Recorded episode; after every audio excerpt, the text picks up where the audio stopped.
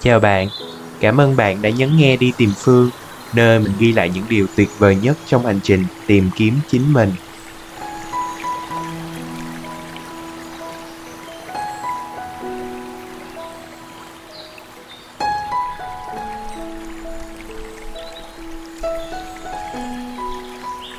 Bản thân bạn ngày hôm nay là tổ hợp của cả một quá trình từ bé đến giờ, những gì bạn tích tụ là sản phẩm của cả một quá trình sống và trải nghiệm.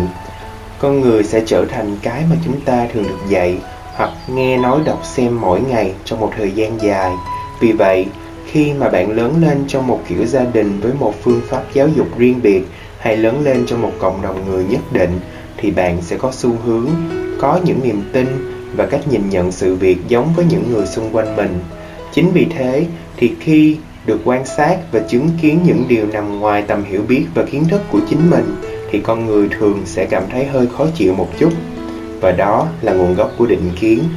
Cảm giác không dễ chịu với những điều khác biệt. Và mọi thứ có thể dừng lại ở đó. Nên, về bản chất thì định kiến không xấu. Đây vốn dĩ chỉ là một cơ chế sinh tồn hết sức bình thường của con người đã có từ hàng ngàn năm qua thôi. Cơ chế này được sinh ra để bảo vệ chúng ta trước những nguy hiểm rình rập có thể xảy đến bất cứ lúc nào khi môi trường sống thay đổi. Sự không quen thuộc này chỉ xấu và trở thành định kiến khi bạn dùng những tiêu chuẩn của riêng mình để áp đặt lên cuộc đời người khác, hoặc tệ hơn là dùng những khuôn mẫu xã hội có sẵn để áp vào cuộc đời mình và sống gò ép trong những định kiến đó vì sợ người ngoài lời ra tiếng vào thực ra, đây cũng là cái điều mà phần lớn mọi người đang làm.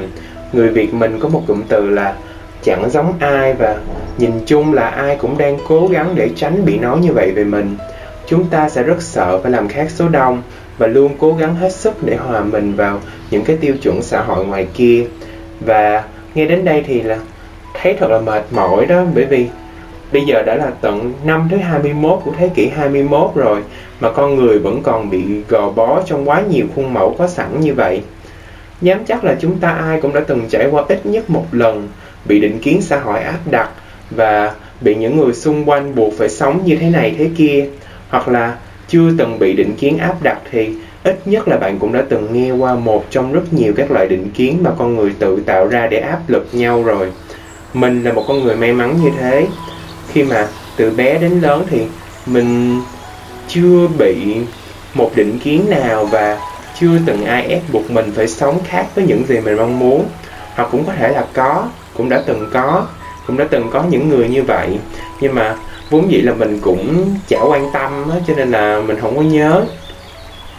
Nhưng mà trong suốt 19 năm sống trên đời thì mình cũng tự tin là mình đã kinh qua và chứng kiến kha khá các loại định kiến có trên đời rồi đó có thể là định kiến về một người dân của một vùng nào đó thường có một đức tính xấu nào đó hoặc là những định kiến về màu da, tôn giáo và sắc tộc. Những khuôn mẫu được con người vẽ nên này có thể nhẹ nhàng và hài hước như là người miền Bắc thì giàu và thích di cư vào miền Nam, người miền Nam thì ghét người miền Bắc và thích di cư ra nước ngoài, người miền Trung thì học giỏi và thích ăn mặn lẫn ăn cay, hoặc là người miền Tây thì nghèo nhưng mà thích đeo vàng, người Sài Gòn thì biết người Hà Nội, người Hải Phòng thì giang hồ, hổ báo, người Hà Nội thì ăn chuối bẻ đôi, hoặc là người Quảng Nam hay cãi còn người Quảng Ngãi hay lo, vân vân và vân vân. Nó có thể đơn giản như vậy và chỉ tác động đến một nhóm người ở một địa phương nhất định thôi, nhưng cũng có thể nghiêm trọng và tác động đến nhiều người hơn, hay thậm chí là tác động lên tất cả mọi người trong một bối cảnh xã hội nhất định. Và trong những kiểu định kiến như này thì phổ biến nhất chắc chắn là định kiến về giới khi người ta vô tư áp đặt một đức tính hay là một trách nhiệm nào đó cho một giới cụ thể nào đó. Những định kiến này rất là phổ biến và chắc chắn là bạn cũng đã từng nghe qua rồi. Kiểu như là, con trai thì phải mạnh mẽ, con gái thì phải dịu dàng, con trai thì ăn to nói lớn, con gái thì nói khẽ cười duyên con trai học tốt các môn tự nhiên, còn con gái học giỏi các môn xã hội hơn. Đàn ông là trụ cột gia đình và quyết định các việc lớn. Còn đàn bà là nội trợ, nuôi dạy con cái và quản lý chi tiêu. Nam giới thì độc lập, phụ nữ thì yếu đuối hơn, phụ thuộc hơn nên là phải lấy chồng sinh con. Hoặc là còn nhiều nhiều nhiều nhiều những định kiến về giới như vậy nữa và một cách nghiêm túc mà nói là chắc có kể thì mình cũng không có thể kể hết đâu kể tới sáng thì cũng không hết đâu theo đúng nghĩa đen luôn. Tại vì mình đang thu số podcast này vào lúc 11 giờ đêm rồi. Cho nên là đúng thật là có kể tới sáng thì cũng không có kể hết. Và định kiến về giới không chỉ áp dụng cho giới nam hay giới nữ đâu, mà có còn tác động đến cả cộng đồng LGBT nữa. Khi mà nhẹ nhàng thì người ta sẽ bảo là bisexual là cái loại BD một nửa là cái loại mà hay lăng nhăng hoặc là nặng nề hơn thì xem cả cộng đồng này như là những người không bình thường, những người có bệnh, có vấn đề về tâm lý, hoặc là cần được cô lập khỏi xã hội, hay là cần sự hỗ trợ, chữa trị y tế, hoặc là những người này sống trái với tự nhiên. Nhìn rộng ra hơn nữa thì định kiến giới cũng tồn tại trong những điều tưởng chừng tích cực như là một câu slogan điển hình trong tôn chỉ xây dựng mái ấm của mọi hộ gia đình Việt Nam. Đó chính là câu, đàn ông xây nhà, đàn bà xây tổ ấm. Bản thân câu nói này cũng là một định kiến khi mà nó áp đặt lên mỗi giới tính, những hình tượng giới truyền thống. Chỉ vì trước đây, đàn ông là người ra trận và đảm đương những công việc cực nhọc bên ngoài, còn phụ nữ là hậu phương và đảm đương những chuyện chăm con bếp nút không có nghĩa là đến tận bây giờ, khi xã hội và văn minh nhân loại đã tiến lên một cái tầm cao mới, thì vai trò truyền thống đó vẫn phải được giữ vững. Nhìn chung thì, định kiến giới tác động đến phụ nữ nhiều hơn vì họ bị gán cho cái vai trò và trách nhiệm phải hy sinh nhiều hơn, cam chịu nhiều hơn. Nhưng mà, sự đấu tranh không ngừng và sự thành công của phong trào nữ quyền trong thời gian qua và trong suốt chiều dài lịch sử đã góp phần hóa giải sự áp bức và bất công đó rất là nhiều rồi. Phong trào nữ quyền đã hướng đến bình đẳng giới, mọi lợi ích ngang nhau cho cả đàn ông và phụ nữ. Mặc dù khi mà phong trào nữ quyền đến Việt Nam á, thì vì chưa có được hiểu rõ đúng bản chất của phong trào này cho nên là phong trào nữ quyền thường bị biến tướng cực đoan đi hoặc là thường biểu hiện dưới hình thái là phụ nữ đòi hỏi quá mức ganh ghét và phủ nhận mọi vai trò của người đàn ông trong xã hội. Nhưng nhìn chung thì, người phụ nữ ngày nay cũng đã được giải tỏa phần nào những áp lực vô lý và có nhiều hơn trong mình những sự lựa chọn. Bạn là nữ và bạn có thể lựa chọn lấy chồng sinh con, làm nội trợ. Bạn cũng có thể lựa chọn việc sống một cuộc đời độc lập và cống hiến hết mình cho sự nghiệp. Hoặc có thể là lựa chọn làm single mom và không còn bị xã hội lên án nghi gắt nữa bạn cũng có thể tự do lựa chọn những kiểu trang phục mà mình yêu thích như là váy xòe, túi hoa kiểu công chúa bánh bèo hay là vest, quần âu và dì tay đen cho trưởng thành thanh lịch. Hay thậm chí là mặc đồ nam thì cũng được, chả sao cả. Và đây là lúc mà vấn đề xảy ra. Bởi vì bình đẳng giới cho phụ nữ nhiều hơn những sự lựa chọn nhưng lại vô hình chung gò ép nam giới vào những bộ vest và dì tay đen. Và khi mà mình nói tới đây á, thì hy vọng bạn không hiểu nhầm rằng việc là mình là nam giới cho nên mình đang cố bên vực nam giới và mình đang ganh đua, thù địch và tính toán chi ly với phụ nữ. Thì đó không phải là cái ý của mình khi mà nói những điều này, mà mình hy vọng là bạn sẽ nhìn rộng hơn. Hãy mở rộng tầm quan sát của mình để nhìn vấn đề một cách bao quát hơn. Bạn không bao giờ thấy một người đàn ông mặc váy chữ A và mang giày cao gót đến công sở cả bởi vì khi mà làm như thế thì họ sẽ bị cười chê, họ sẽ bị chê là ẻo lả bởi tất cả những người phụ nữ. Và bạn thấy buồn cười chưa? Tại sao phụ nữ lại cười chê một người ăn mặc giống mình, trong khi đàn ông không có ai làm vậy cả? Đàn ông không mấy ai làm vậy cả. Bạn chẳng bao giờ thấy những người đàn ông cười chê những cô gái ăn vận theo phong cách menswear hay là tomboy cả. Nhưng mà nhiều khi chính bạn lại cười chê một chàng trai để tóc dài trang điểm và mặc váy chỉ vì đơn giản là anh ấy thích thế. Trong khi nữ quyền và bình đẳng giới giải phóng phụ nữ khỏi khuôn mẫu thể hiện giới thì đàn ông lại bị bó buộc hơn. Bên ngoài giới giải trí, rất ít nam giới dám mặc đồ của người khác phái, dám trang điểm, dám thể hiện phần nữ tính bên trong con người mình. Nếu có ai đó dám tự tin làm những điều như vậy thì họ sẽ hiển nhiên được xem là can đảm và đáng nể vì đã dám sống đúng với chính mình rõ ràng là không ít người muốn thể hiện mình khác với khuôn mẫu xã hội nhưng ai cũng sợ bị trêu chọc bị dèm pha bị xem không phải là đàn ông bị hỏi cắt cớ là có phải BD không, bị đánh giá thấp đi và bị những người phụ nữ dè biểu vì ăn mặc giống phụ nữ. Nguyên nhân của tất cả những điều này mình nghĩ xuất phát từ chính định kiến cho rằng nam tính thì trội hơn là nữ tính. Có thể bạn chưa từng nói ra điều này nhưng hãy thử một lần tự ngồi lại và nhìn nhận xem. Bạn sẽ nhận ra rằng định kiến này hầu như đã ăn sâu vào tiềm thức của chính mình rồi. Chính vì vậy, đàn ông mà nữ tính thì sẽ bị xem là xuống cấp, ở nhà làm nội trợ chăm con sẽ bị xem là yếu đuối, lúc nào cũng phải cố gắng để mà gồng vì chỉ cần yểu điệu một chút, bộc lộ cảm xúc một chút hay là yêu cầu sự hỗ trợ, cằn nhằn một chút và than vãn một chút thì sẽ bị gọi là thằng đàn bà. Tóm lại là, chúng ta cứ ngỡ đây là một cái thời đại tự do rồi, nhưng hóa ra vẫn còn tồn tại nhiều đến như thế, những cái xiềng xích vô hình và áp chế tự do. Mình nghĩ, đã đến lúc chúng ta nên nhận ra để loại bỏ không chỉ những định kiến về giới đâu, mà còn là tất cả các loại định kiến nữa. Hãy loại bỏ giới và giới tính ra khỏi những đặc điểm tính cách hay là phẩm chất con người đi. Mạnh mẽ không nhất thiết phải là nam tính và dịu dàng không nhất thiết phải là nữ tính. Để đàn ông không bị áp lực phải nam tính và phụ nữ không còn bị áp lực phải nữ tính, hãy trả lại cho tính cách, sự cân bằng của nó, sự vô giới vốn dĩ của nó. Thay vì những cái giới tính mà đã vô tình được gán lên nó trong suốt hàng trăm năm qua, và thời trang cũng vậy nữa. Vốn dĩ nó cũng chỉ là một khúc vải vô tri thôi mà chính con người mới là những người đã tạo nên những cái kiểu dáng đó. Thì lẽ ra nó nên có tính phi giới để cho bất cứ ai cũng có thể lựa chọn cho mình những món đồ phù hợp nhất chứ. Mình cũng từng bàn về chuyện này với người lạ lùng rồi và bạn này buông một câu mà mình nghe rất là cay đắng, đó là, đây là vấn đề của thời đại rồi và bạn nhận định là vài trăm năm nữa thôi thì mọi thứ sẽ khác đi. Nhưng mà mình thì lại nghĩ khác. Tại sao không phải là ngay bây giờ mà phải đợi đến vài trăm năm nữa? Mình đâu có sống nổi tới đó đâu mà phải đợi. Vậy thì, hy vọng là tất cả chúng mình, những người đang nghe số podcast này, sẽ cùng mình cố gắng loại bỏ hết những định kiến để ai trong chúng mình cũng có thể đủ tự tin để lựa chọn những điều mình mong muốn và sống đúng với chính mình. Nói nghe có vẻ lớn lao nhưng mà nếu như chính bạn ngày hôm nay không phải là người bắt đầu loại bỏ dần những định kiến, thì cái hành trình trăm năm mà người lạ lùng vừa nói sẽ không bao giờ diễn ra đâu. Hãy cho tất cả chúng ta cơ hội được là chính mình, bằng sự cởi mở, trước hết là với bản thân mình, sau đó là với mọi người trong cuộc đời, và cởi mở với những sự khác biệt mà mình sẽ có cơ hội được nhìn thấy.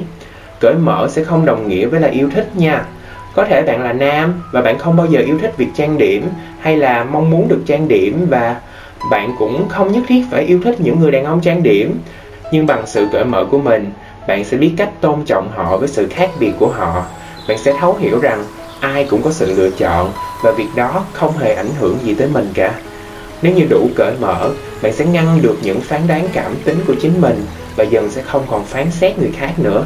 Và chỉ cần nghĩ tới đây thôi thì bạn cũng đã tự hình dung ra được rồi đó sự tuyệt vời của một cuộc đời không bị bất cứ một lời dè biểu và phán xét nào. Thỉnh thoảng chúng ta hay bắt gặp những người tự cho mình cái quyền được phán xét người khác.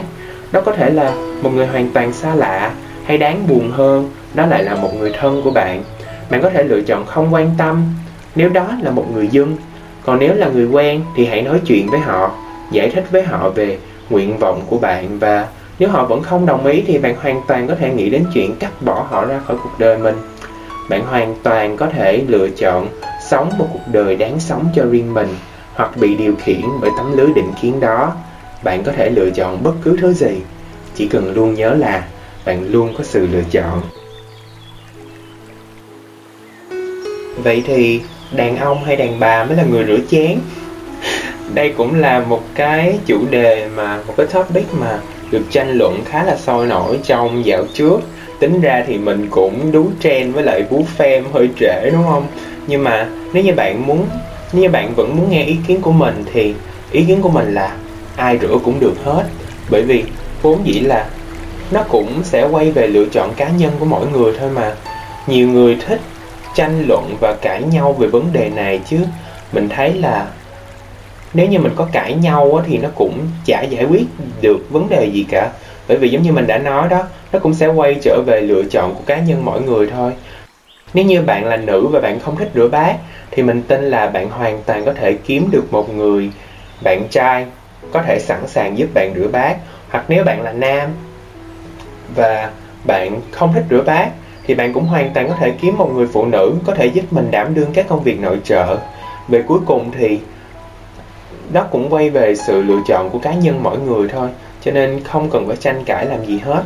Và nếu như mà bạn cảm thấy bất bình hay là cảm thấy ấm ức khi mà mỗi dịp dỗ quải hay là có tiệc tùng gì trong họ hàng á, thì nữ luôn phải là người rửa chén á, thì mình cũng không có khuyên bạn là đừng rửa hay là đứng đó dùng dằn đâu bởi vì cái nề nếp đó nó đã hầu gần như là ăn sâu vào trong cái tập quán sinh hoạt của gia đình bạn rồi. Cho nên là cái việc mà bạn đứng đó dùng dằn không chịu rửa thì em bạn, mẹ bạn, chị bạn, dì bạn cũng sẽ phải là những người phải rửa chén thôi.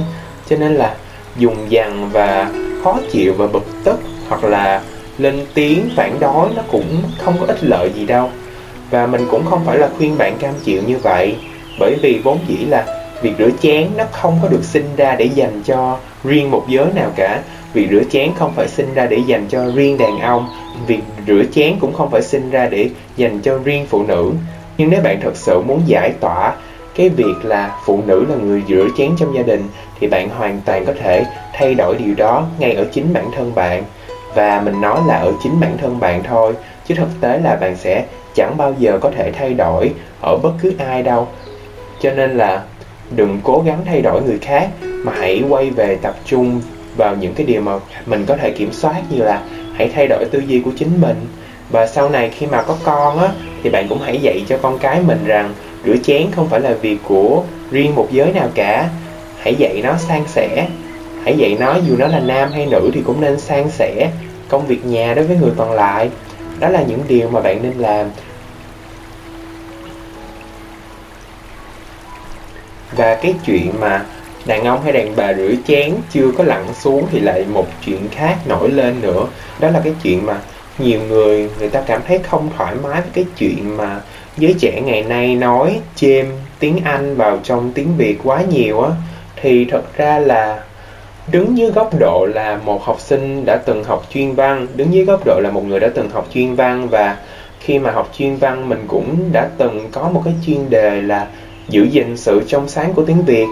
Và đứng dưới góc độ là một người đã từng làm nghiên cứu và phải báo cáo lại dưới dạng một bài thuyết trình 45 phút một cách độc lập á, thì trong bài thuyết trình đó mình cũng đã kêu gọi mọi người hãy đừng nói chuyện chiêm tiếng nữa.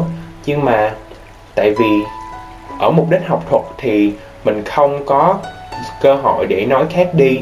Nhưng mà thật ra thì mình là một người có học một ngôn ngữ thứ hai và cũng sử dụng ngôn ngữ đó trong quá trình sống hàng ngày. Cho nên, theo quan điểm của mình là việc đó nó cũng không phải là vấn đề á. Việc, cái việc mà nói chêm tiếng nó cũng không phải là vấn đề á. Nhưng mà mình thấy nhiều người đang khá là gây gắt với cái chuyện này. Mình tin là đến một lúc nào đó thì các ngôn ngữ nó cũng sẽ phát triển đến một cái mức độ mà nó sẽ hòa trộn vào nhau thôi. Mình có một niềm tin là như vậy nhưng mà các bạn không thể vinh vào lý do đó để nói chuyện mà chêm tiếng một cách lộn xộn như vậy được. Các bạn có thể làm như vậy đối với những người bạn bè, thân thiết. Nhưng mà khi mà nói chuyện với những người lớn tuổi hơn, nói chuyện với ông bà cha mẹ, thì mình khuyên là các bạn không nên làm vậy. Bởi vì nó không có cái tính trang trọng vốn dĩ của nó. Mà hãy luôn cố gắng cải thiện ngôn ngữ của chính mình để có thể diễn đạt một cách mạch lạc ở cả hai ngôn ngữ, hãy luôn thể hiện là mình, biết hai thay vì chỉ biết một. Có nghĩa là bạn hoàn toàn có thể diễn đạt tiếng việt một cách mạch lạc, cũng như hoàn toàn có thể diễn đạt tiếng anh một cách mạch lạc, chứ không có phải là nói một vài câu, nói câu tiếng việt xong rồi chia một vài chữ tiếng anh trong đó và ngược lại, nói câu tiếng anh xong rồi chia một vài chữ tiếng việt trong đó. Thì như vậy nó sẽ không có hay, mà hãy cố gắng cân bằng để chúng ta có thể diễn đạt tốt ở cả hai ngôn ngữ.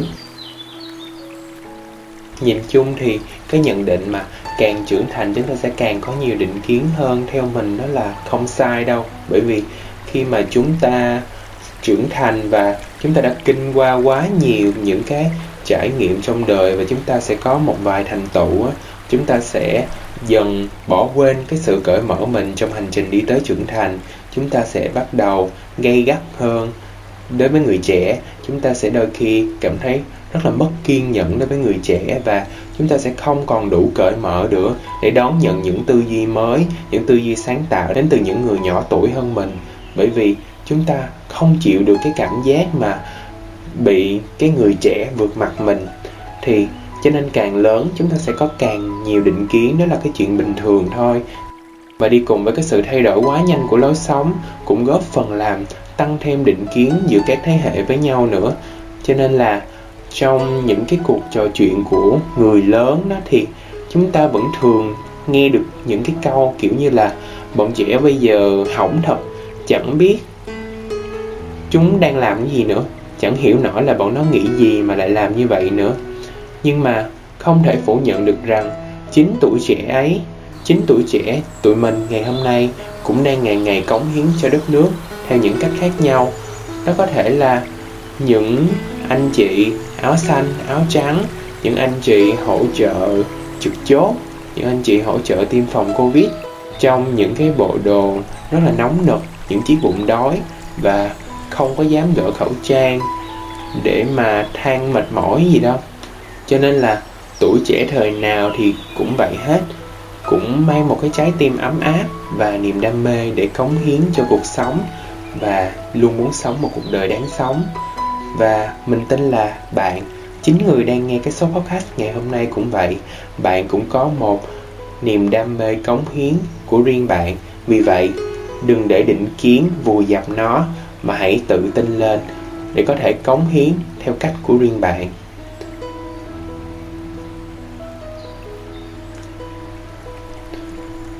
Và nếu như có bất kỳ lời khuyên nào cho mọi người trong tập podcast ngày hôm nay.